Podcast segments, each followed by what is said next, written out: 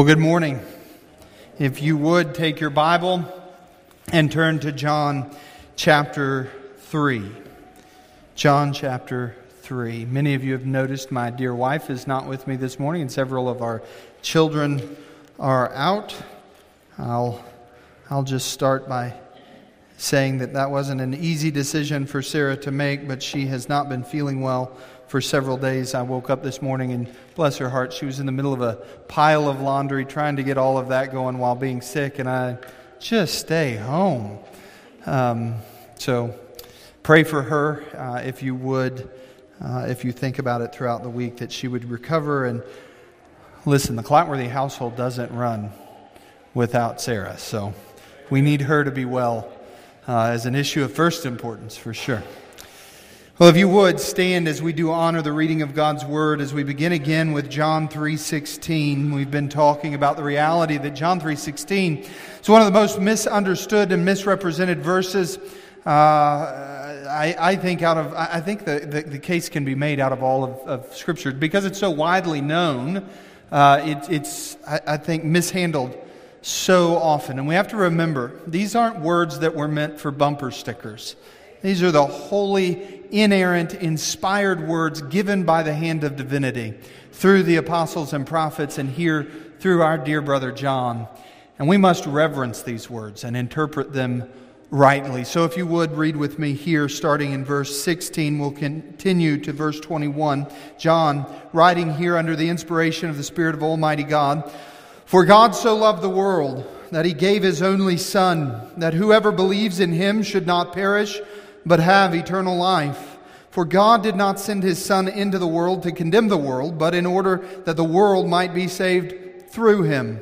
Whoever believes in him is not condemned, but whoever does not believe in is condemned already, because he has not believed in the name of the only Son of God. And this is the judgment. The light has come into the world, and people love the darkness rather than the light, because their works were evil. For everyone who does wicked things hates the light and does not come to the light, lest his works should be exposed. But whoever does what is true comes to the light, so that it may be clearly seen that his works have been carried out in God. This is God's word to you and I today, beloved. Would you pray with me? Father God, we come into your presence this morning with such a weighty verse, and we ask that you would guard our time together, that you would give me the words to speak, not one word more, not one word less. Father, I pray that where I err, you would allow those things to fall away quickly, but Father, where your truth will stand forever, that would you inscribe those things on all of our hearts for your glory, that we might serve you with diligence and joy. In Jesus' name, amen. You may be seated. So we spoke of last week, the context of John 3:16 is a world that is fallen, that's broken. Relationally, intellectually, spiritually, the world is depraved and in need of the grace of Almighty God. The world is a fallen mess, and I don't need to illustrate that for you. Uh, I think we've seen that clearly here from the text, but it, it just so happens that you may have been thinking last week as I preached on John 3:16 as as the contextual issue and thought, "Oh, great, we're going to be here for a while." Well, that's true. Um, uh, but, but it, it just so happens that it's very important for us to understand the, the thrust of where John is leaning uh, as we move into John 3.16, if we're going to understand this verse rightly. And that context is one in which we understand the world is radically depraved. That, that God created the world, yes, and for a specific purpose, to be the theater of the redemption that Christ would bring about, the triune God would accomplish. And He created that world good, but we have marred it by sin in Adam. And so that's an important thing that we would understand. It's vital to our interpretation. We will come back to, in fact, turn to John chapter 1 quickly with me, and let's look at verses 8 through 13 as a, as a precursor, just as a reminder as we move in again to John 3.16. He was not the light, speaking of John, but came to bear witness about the light. The true light, which gives light to everyone, was coming into the world. He was in the world, and the world was made through him, yet the world did not know him. He came to his own, and his own people did not receive him. But to all who did receive him, who believed in his name, he gave the right to become children of God, who were born not of blood, nor of the will of the flesh, nor of the will of man, but of God. So we there have even early on the picture that this is a dark world and the only hope is the redemptive work of the Spirit of Almighty God in our lives. We must be born again. Nicodemus says here in chapter 3 if we are to even see the kingdom of heaven, if we are to enter the kingdom of heaven, we must be born again. Without the regenerating power of God, we will not receive the Savior. And as it turns out, we won't rightly understand the verse that we are looking at this morning either. Without the regenerating power of God, I would contend with you this morning what humanity will do with John 3:16 is not bring glory to God for all that he has done in the riches of his mercy. What we will do is we will merely fall into ideologies that God is sentimental towards the world. We will idolize his love while not worshiping the triune creator God. That's a very sad reality. I have a firm conviction, and I hope that you share it. If we are going to rightly rejoice in the verse that is before us, we must understand the kind of love that is spoken of here. As John writes, For God so loved the world that he gave his only Son, that whoever believes in him should not perish but have eternal life. If we're going to understand that verse in its totality, we have to understand the kind of love that John is speaking of here. I think what happens rather often is that we come to this text and it is quoted so often out of context. And so what we do is we load into this, into these, this verse and many like it, our understanding, our conception of love. But in so doing, we make a monstrosity out of that which is majestic. Uh, we mar the meaning of this text by coming into uh, interpretive moves with, quite frankly, what can be plain, stated plainly is a perverted view of what love really is. We live in a world of perverted loves. Uh, C.S. Lewis wrote a book called The Four Loves, and as he begins his work, he acknowledges in the introductory, in the preface to that work, that there is a difference between two loves. The gift kind of love, that is a giving sort of love, and the need sort of love. And I would contend with you this morning that I've heard John 3:16 preached more out of a bent of a need kind of love than a gift kind of love. That God comes to us needy and he is laying before us the plan of redemption. And what he is waiting for is that his creation will respond rightly so that he can be loved. Friends, that is nonsense. Because God needs nothing. He is in the heavens and has done all that pleases him. And he has perfect unity inside of the Trinity. And we'll see that a little bit later on. But we need to settle with the fact that to come to this verse with a kind of love, hearing that God is somehow fawning over the universe in a way that he's hoping to gain something from the universe that he didn't have before, is to totally misappropriate the language in this passage. I tremble at the reality that so many people in our world have been loved with an abusive, need centered, self centered kind of human fallen love.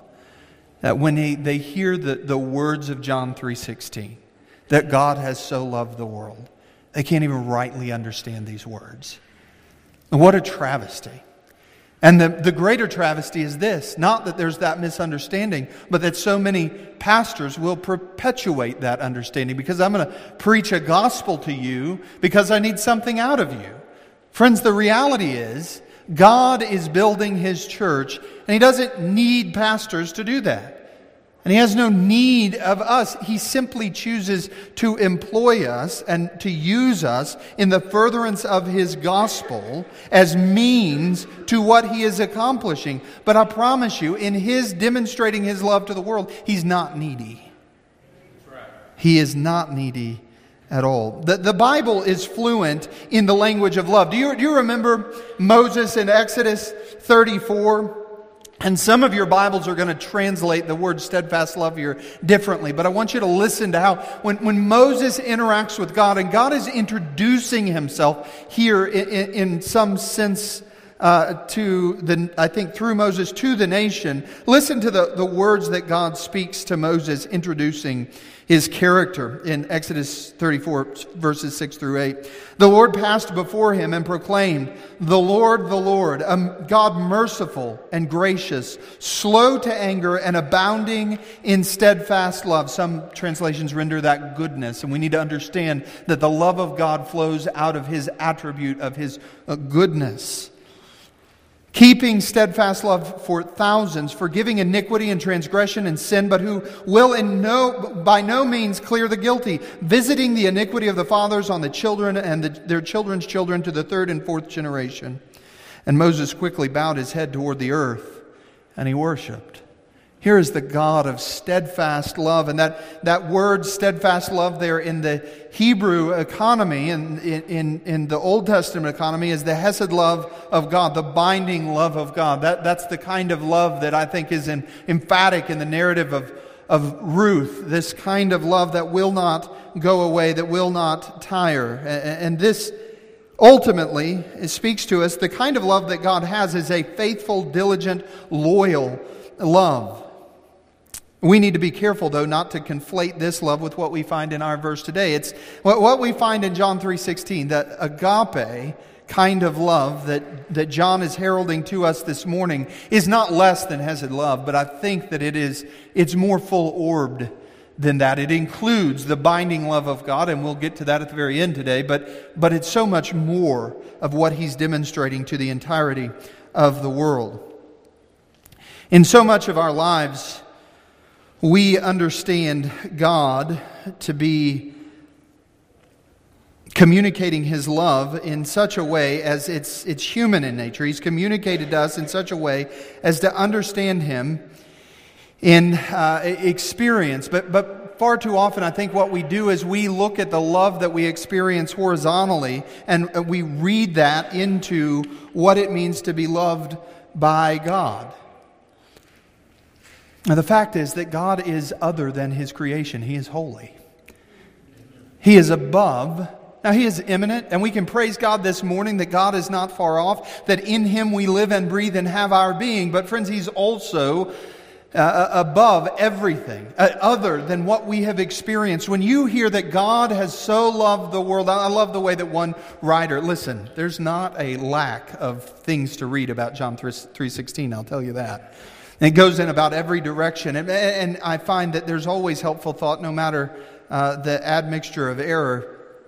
And one dear brother wrote about the reality, and we'll get to this more later too, but the reality that, that when we hear God so loved the world, what do we tend to think about? We think that He has loved this just mass of people. And just from a distance, he's kind of thrown his love in that direction, sort of like the rays of the sun beaming down on the earth. He's just shown his love. And oddly enough, that's true in some sense. But what is being communicated here is a particular love, that God sets his love on each individual uniquely. That, that when you say, For God so loved the world, you might as well be able to say, For God so loved me.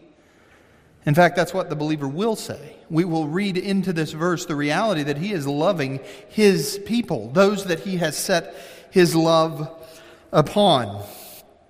But here we need to see, uh, above anything, that this kind of love expects nothing in return. This is not the self centered, needing love. This is gift love. This is God moving in a particular direction for a particular purpose. It's why I, I find so often that the theologies of our day are so wrong. We've talked about this at length, but a, a, theology that says that God looks down the tunnel of time, and if you raise your hand and you make a decision and you do all of these things, then God places His love upon you. Well, then I have the question is that kind of loving a gift love or a need love? It's a need love. If God has to look down and see any anything in us to love us, we have marred the love of God. God loves the world, and I do believe here that he is speaking of the world, and we'll parse that out in the coming weeks. And I think you have to be careful with that. But but here we have to understand as we lean into the text that he's not coming to the world in any sense needy. He's not conditioning his love based off of anything that you do. I'm afraid that far too many people misunderstand the love of God in their Christian life in such a way that when they are reading their Bible and they're attending church regularly and they're not given to a, a, besetting sin, they're having victory in, in their life over those areas, then they are thinking, boy, God really loves me today. But that is to mar the love of God. God loves you just as much on your worst day as he does on your best day. And in fact, your best day is dependent upon his loving you apart from the conditions. And that's the kind of love that we find here in this particular passage. Not a love that is needy, but a love that is divine and giving. Lewis goes on to explain the four loves being one of de- desire and delight, or eros, that kind of passionate physical expression of love. Family affection being storge, friendship, philia, and charity, the servant love, which we find here, agape. But, friends, can I tell you this this morning? I wrestled with the Latin this week. I wrestled with the Greek this week. I wrestled with the Hebrew this week, and I came to a conclusion. The love that is being expressed here goes beyond our lexicons. It goes beyond our dictionaries. We must not seek to academically learn the love of God, but we must learn the love of God here emphatically in light of the cross. We must linger there at the cross all of our lives and gaze upon the reality that the only begotten Son of God has been given as an expression of the love of God towards a sick and dying world. We must inquire there again and again and again. Every time that we find ourselves disbelieving that God can love us, we should not run to, to BDAG one of the, the premier Greek lexicons, we should run to the cross. Because it's only there that he can convince us, in spite of all that we are, that he is in fact not come to us needy, but he's come to us, beloved, triumphant in the cross. He's come there to declare that there is no cost that he is willing to forego to redeem us from the fallen reality that we find ourselves in in Adam. It's only there that we find the full expression of divine love that can redeem us and our fallen loves. Consider this love here, I believe. Well, to consider this love, we need, to, we need to remember the economy of John and how he writes. And I want to take you back. I know we spent many weeks there, but I want to take you back to 1 John chapter 4. And there we find 27 times that he mentions love. John is a poet.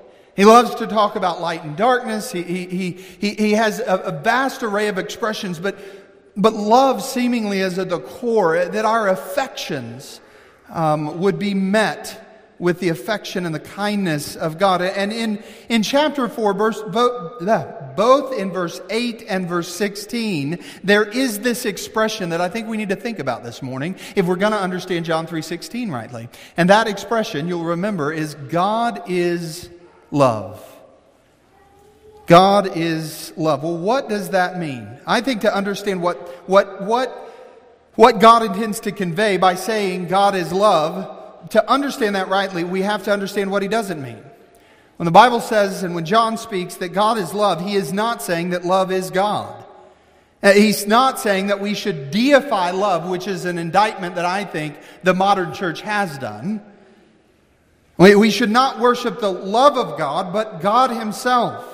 And to confuse the two will lead again to where the culture is today, confusing God's love for merely warm affections for humanity and a kind of affection that gives way to impure lusts and that ultimately condones sin. But that is not what is being expressed here. Love is not God. God is love.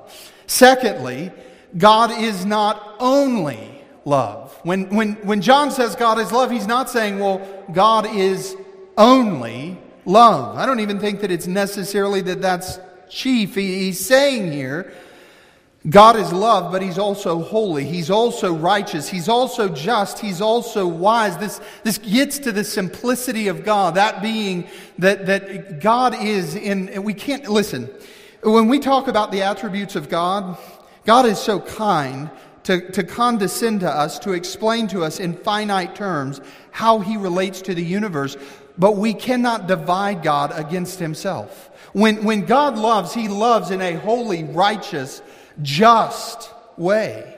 And again, his love emanates from his goodness. And here's the reality in the, in the final analysis is his love will be expressed in two different ways. One, in a, um, a complacent love, and again, that's a theological word, uh, meaning his special, particular love for his son and his people. But also, his goodness will be demonstrated in love in the expression of wrath against all that is against his son and all who are in him. So God's love is very dynamic. And, and when we hear God is love, we can't hear God is only love. I, have heard so many times, well, God's love is unconditional. No, it's not. God's love has never been unconditional. There are two conditions that had to be met for you to be loved by God. One, someone had to live a perfect life before the living God outside of Adam. And two, that perfect life had to be given on the cross to atone for your sin. It is only in Christ that we ever experience the full orbed love of God. So, when John says God is love, he is not saying love is God. He is not saying God is only love.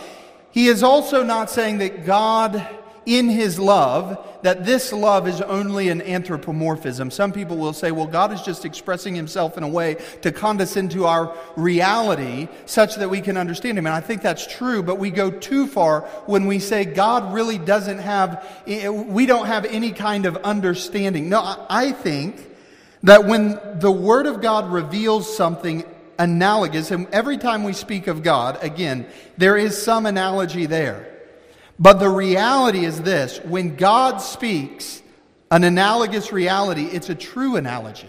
It's true. This is real, genuine love that he has set upon his people. 1 John chapter 4 verses 14 through 16. And we have seen and testified that the Father has sent his son to be the savior of the world. Whoever confesses that Jesus is the son of God, God abides in him and he in God. So we have come to know and to believe the love that God has for us.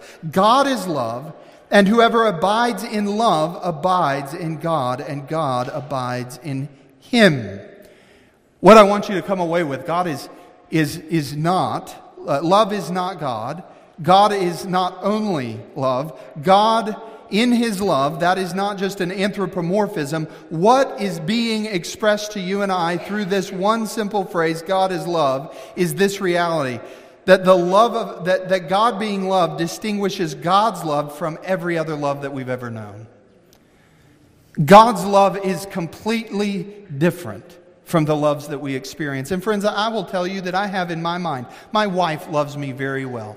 She tolerates all of my idiosyncrasies. She, she asked me the other day, she said, this was coy. She said, how many times, how many hours in a day do you think you're awake? I said, I don't know, probably 16, 18 hours a day. And she goes, okay. And I thought, man, what is she getting at? She said, how many of those hours out of the day do you talk to yourself? I just had to chuckle. Yeah, that's, that's me. She knows me. She encourages me. Um, uh, that's true. I've had grandparents, friends that have loved me really well. But all of those pale in comparison to what is being expressed here in John chapter 3. This, the reality for you and I is that in our best moment, when we really strive to love other people well, our love always has an admixture of sin. It always has mixed motive. But here, God's love enters our experience in regeneration and, and, illuminates everything, the only reason that we can exist as a church is not because we came to the church with love that would bind us together. It's because of what Nicodemus has been asking about and what Jesus has spoken of, that we must be born again. And when we are, we abide in God and He in us. And so then we have this kind of divine love where we are able to love not for ourselves, but for the glory of God.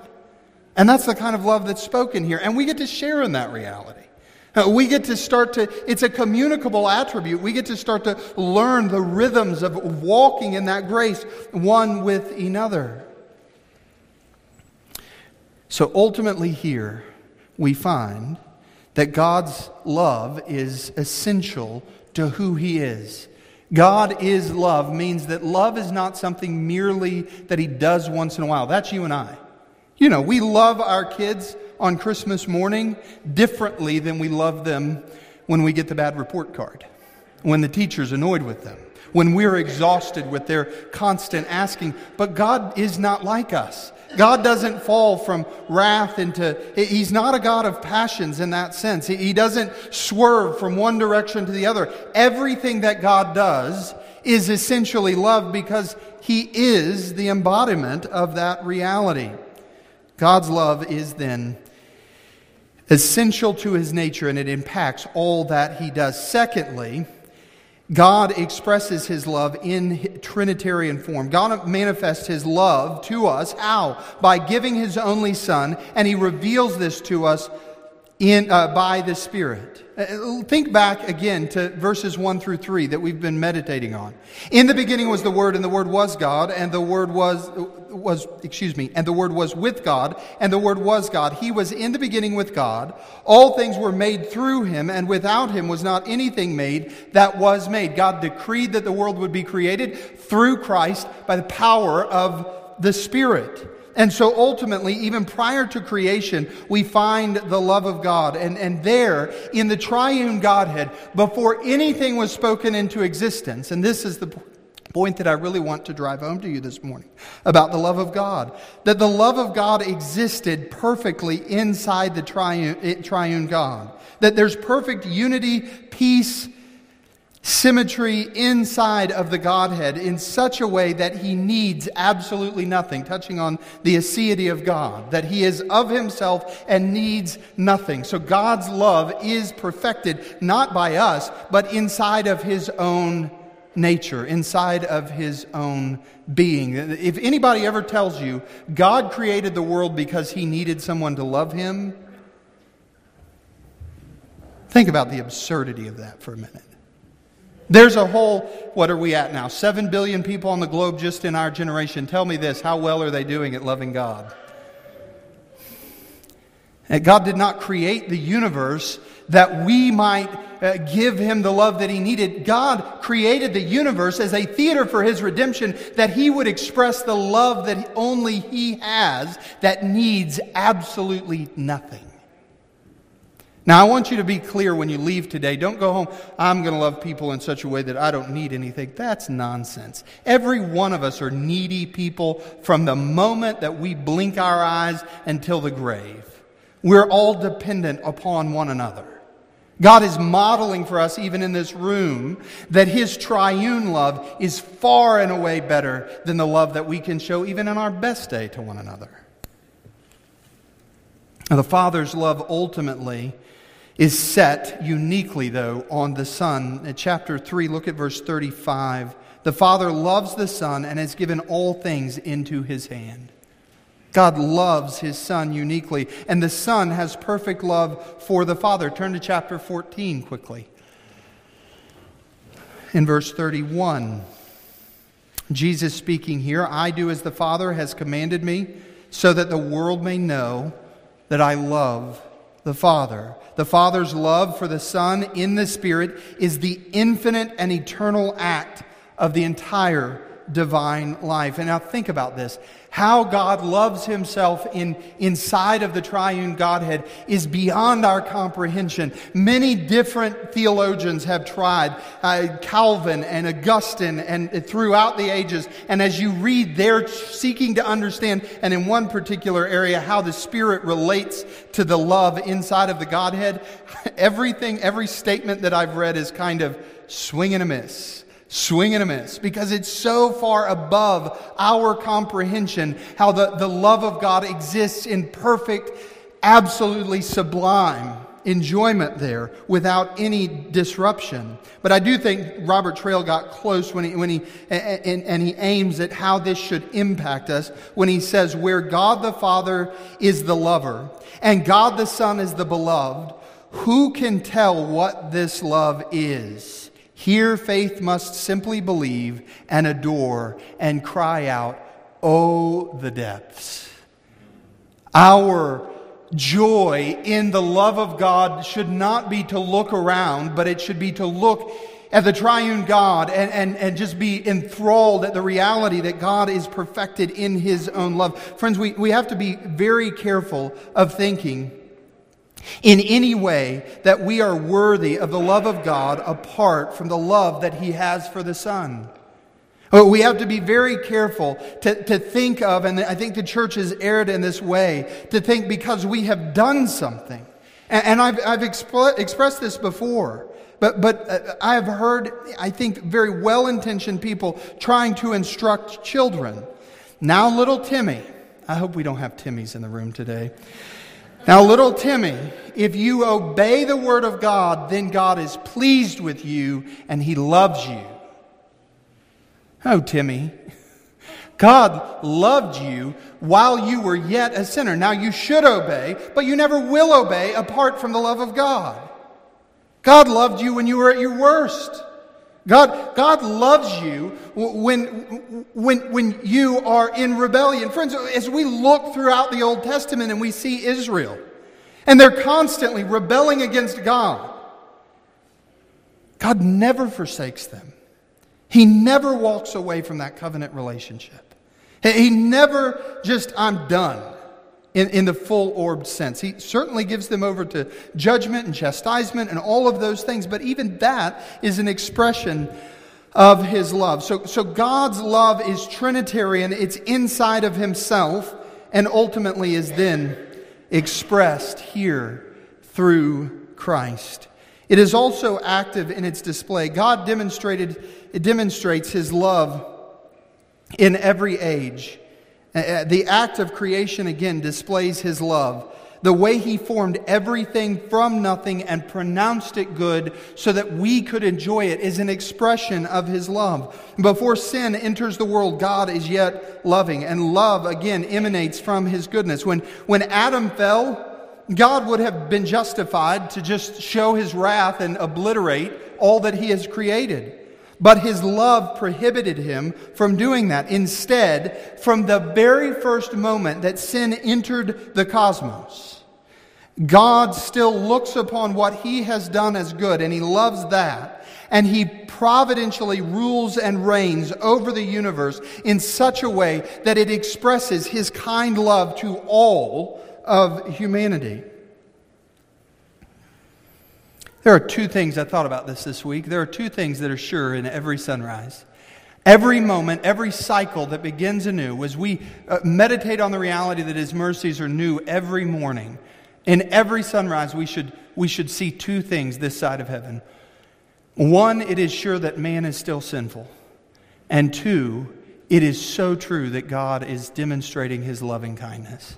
When you see a sunset in the morning, don't let that escape you. That God, that should enthrall. I think we've gotten so used to sunsets that, or sunrises that we're, we're, we're kind of just blase about them. But the reality is, every time the sun comes up, it is a declaration that God is showing his steadfast love to the universe. He is demonstrating his ability to love not because the creation is crying out in worship, but because he has intended to love from the very foundation of time. Now, I want to quickly move through three categories that, that Christian theologians have thought of Boy, I'm throwing the kitchen sink at y'all this morning. I hope you're taking notes. Uh, but I just I'm, i want to illustrate the point that if we come to John 3:16 and we interpret that kind of love to be the same thing that we were loved eh, by our, our favorite grandparent, we've missed the point. So there are three kinds of love that, that theologians have used to express the love of God, and some would argue that they're degrees of love. I struggle with that because I think one of the particular categories of love is over and above the other two categories. It comes not by way of the other two, but in spite of the reality of who we are. So, the first is his benevolence. That is his gracious love for people apart from what they deserve. Uh, his benevolence is his disposition towards the world. When, when John says God is love, he is saying, in some sense, to the entire cosmos, he is benevolent in his disposition. Our God is not the church curmudgeon. You know, the one that is sitting just on the edge of the pew praying that the pastor messes up on some theological point so we can nail him for it later. That's not our God. Our God doesn't behave that way.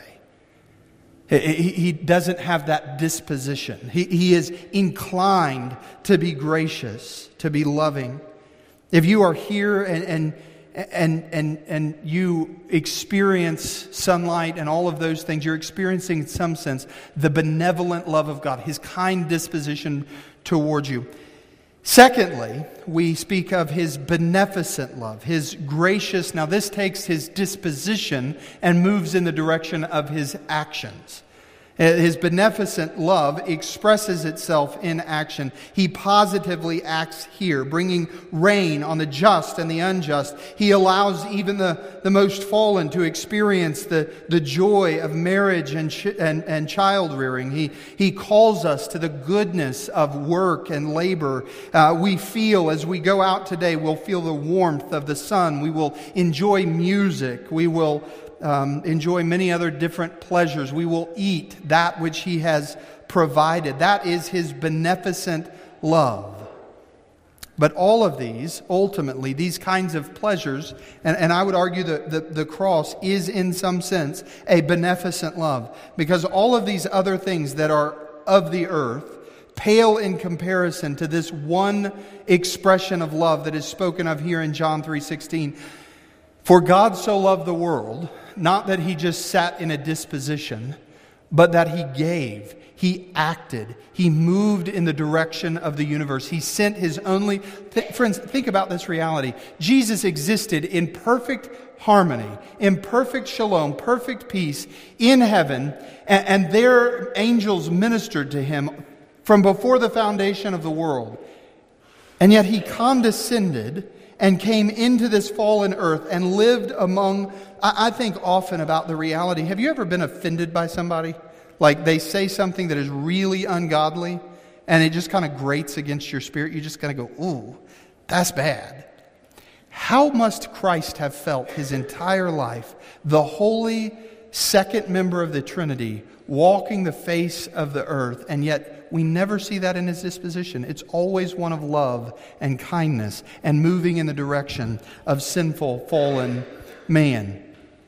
So here in his in his, in, in his cross, we see the fullest expression of benevolent love. Romans chapter 5 again, for while we were still weak, the right time Christ died for the ungodly.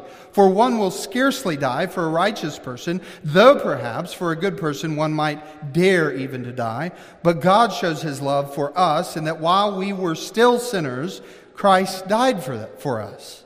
And we have to ask the question how can that be? How is it that, that He can love you and I? How is it that He came before you ever made, and, and here's the problem a, kind of theology that says, Cam, the day that you decided to follow Jesus, he loved you. Boy, that robs the Bible of half of the economy of what it speaks about the love of God. God loved Cam when Cam was in, dead in his trespasses and sins. Gloriously, God loved Jay prior to Jay ever even knowing the name of Jesus. God loves every one of us who are in Christ prior to our conversion. The question then has to be how? How, how do we reconcile the reality of where the motivation comes from for God to love in that way? That that's not the needy kind of love that I'm aware of, that I've experienced here in a fallen world. So how can this be? How can he love sinners? Turn to Ephesians chapter 2. And while you do that, I'm going to get a drink. Ephesians chapter 2.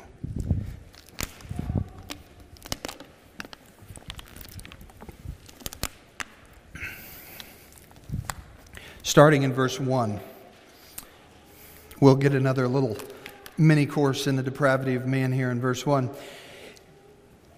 And you were dead in your trespasses and sins, in which you once walked, following the course of this world, following the prince of the power of the air, the spirit that is now at work in the sons of disobedience, among whom you all once lived in the passions of our flesh, carrying out the desires of the body and the mind, and were by nature children of wrath, like the rest of mankind.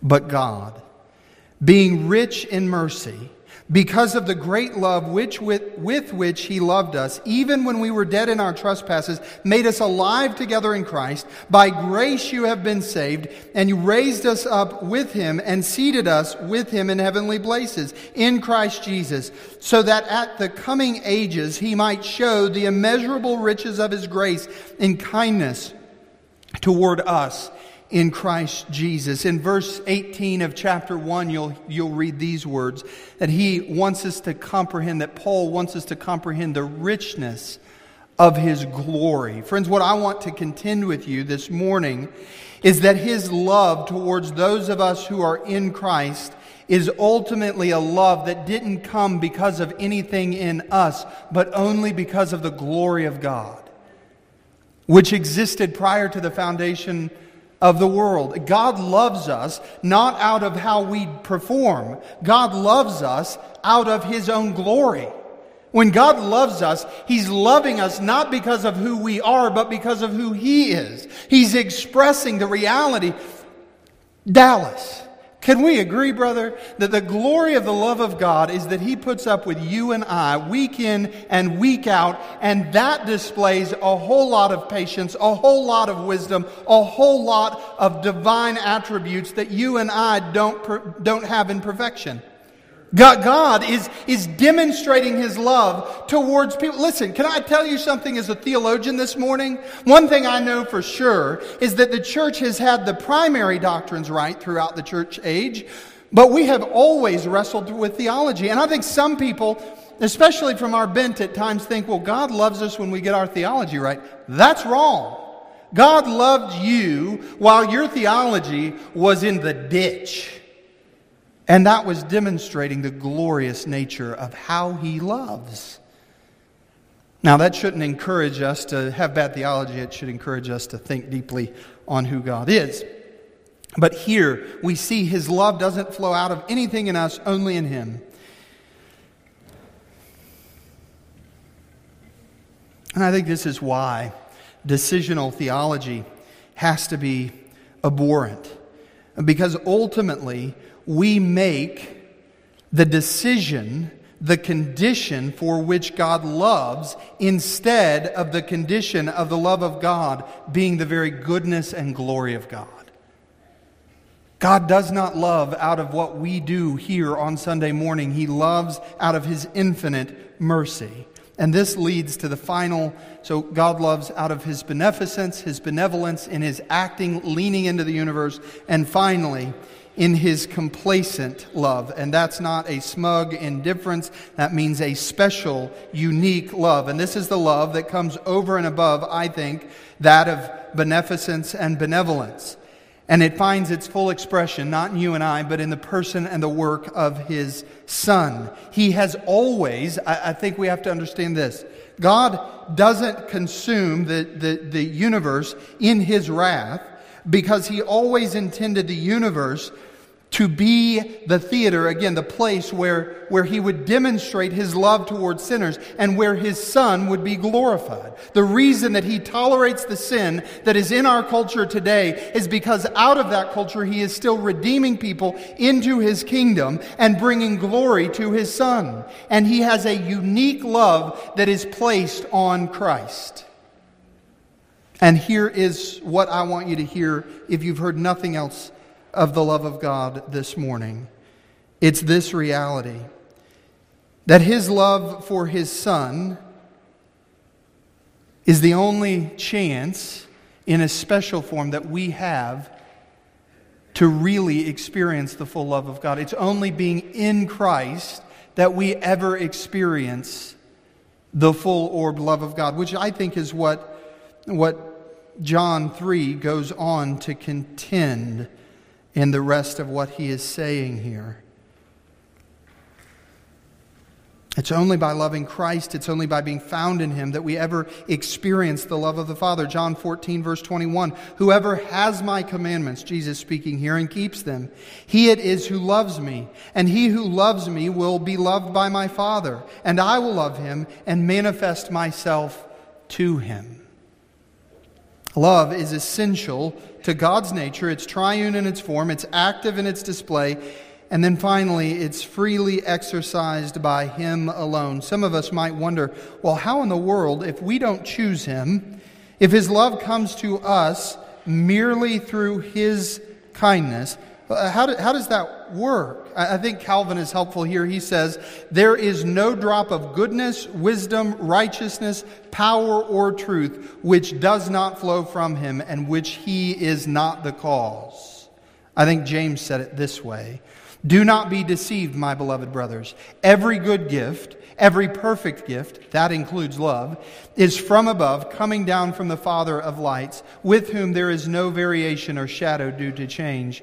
Of his own will, he brought us forth by the word of truth, that we should be a kind of first fruits of his creation. So, where does the love of God in our lives come from? It comes because of God's divine decree. And if you're here this morning and you're thinking, I'm not sure about that, I would encourage you that one of God's kindnesses to you this morning is to be here to understand and hear that His love is far and away different than the love you've experienced anywhere else in your life. That's one of His decrees, that you would be under the preaching of the gospel of God. You need to understand that you can't bargain. Far too often, I hear testimonies like this Well, well I made a deal with God. That is not how redemption works. God moves unilaterally in our direction. He exercises His love according to His own plan for His own gl- glory. His love is at the heart of who He is, and His essence is being triune. His love is displayed then freely by His mercy. And, and here's what we need to see. To some people, throughout, throughout human history, He has displayed His love by showing beneficence, by just having a disposition of being kind.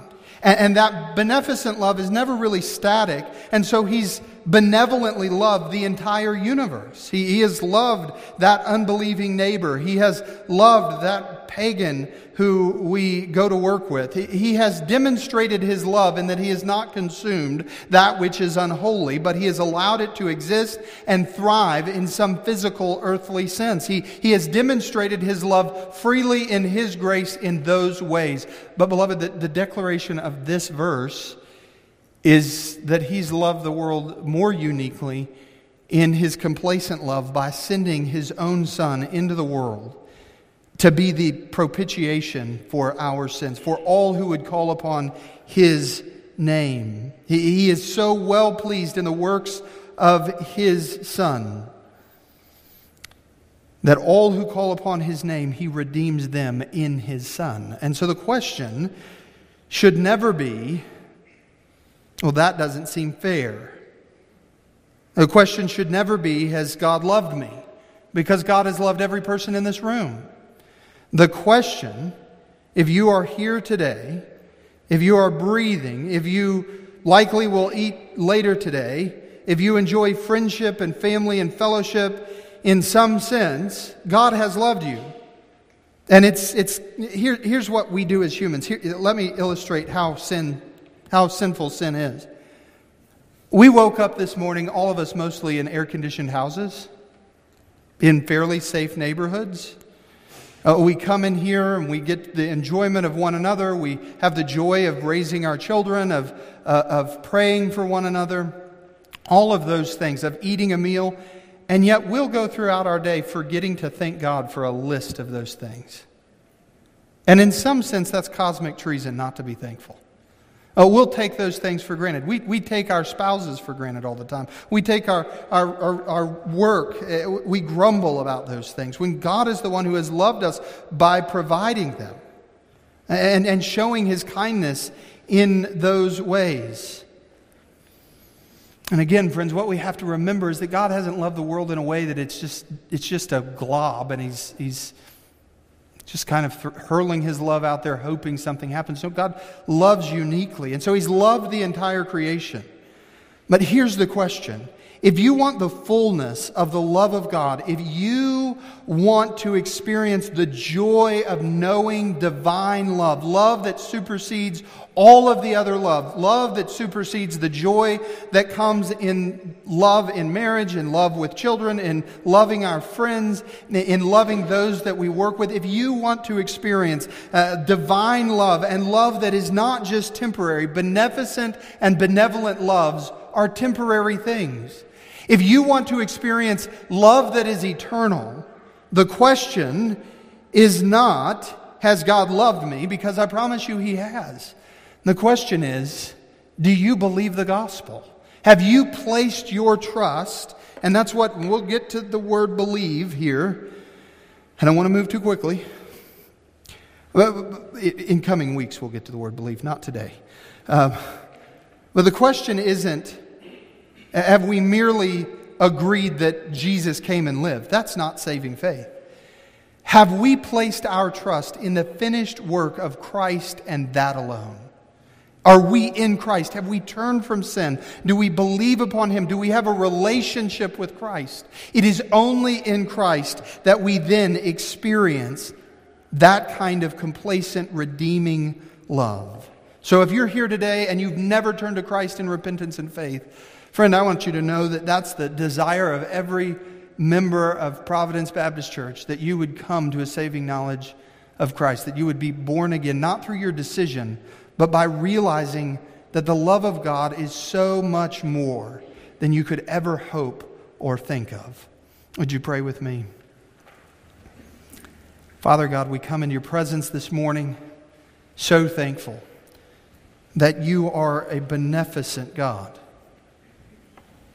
that in your mercy and your grace, you did not consume the world in your wrath, but you declared it to be good.